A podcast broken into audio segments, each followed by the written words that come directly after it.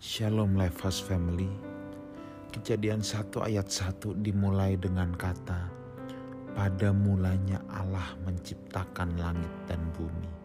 Pada mulanya. Sedangkan Injil Yohanes 1 ayat 1 berkata Pada mulanya firman. Kejadian 1 dan Yohanes 1 sama-sama dimulai dengan kata pada mulanya. Itulah sebabnya banyak para ahli teologi yang berkata permulaan perjanjian baru itu bukan terletak di kitab Matius tetapi sesungguhnya terletak di Injil Yohanes. Sebab di Injil Yohaneslah yang menceritakan pada mulanya adalah firman dan firman itu bersama-sama dengan Allah dan firman itu adalah Allah. Saudaraku, ada hal yang perlu kita renungkan dan perlu kita hidupi. Baik kitab kejadian dan Injil Yohanes sama-sama diawali dengan perkataan pada mulanya Allah, pada mulanya firman. Hal ini hendak menunjukkan bahwa permulaan dari kehidupan kita adalah Allah sendiri. Allah menjadi the cause, menjadi penyebab utama kenapa kita dilahirkan di bumi ini.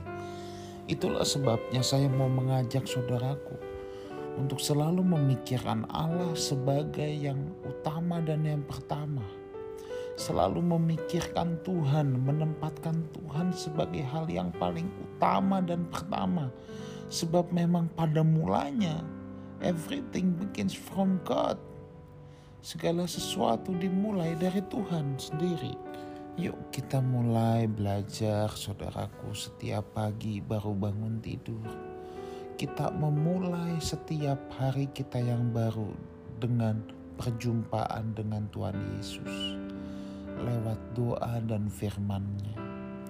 Jangan sampai kita memulai hidup kita dengan hal-hal yang lain, dengan kesibukan yang lain. Ingat, sebelum dunia ini diciptakan pun pada mulanya itu Allah. Masa kita ketika kita masih bisa melek mata, melihat mentari terbit di ufuk timur, apa yang memulai hidup kita? Seharusnya Tuhan yang memulai hidup kita. Seharusnya hubungan kita dengan Tuhan yang menjadi landasan kita mengarungi sepanjang hari hidup kita. Saudaraku, orang yang mengawali hari dengan Tuhan biasanya memiliki emosi yang lebih stabil, saudaraku tidak mudah marah, tidak mudah tersinggung, tidak mudah emosian. Tetapi kalau orang yang tidak mengawali hari hidupnya dengan Tuhan, biasanya lebih mudah emosian. Itu sebabnya saya mau mengajak setiap kita dari pagi bangun kita mulai aku memilih Tuhan dan kerajaannya. Kita mulai dengan tekad itu, kita mulai dengan doa. Dan ketika kita menutup hari, kita menutupnya juga dengan doa. Kita merenungkan sepanjang hari ini. Ada hal apa yang aku lakukan yang melukai hati Tuhan? Saudaraku, itulah Alfa dan Omega, yang awal dan yang akhir.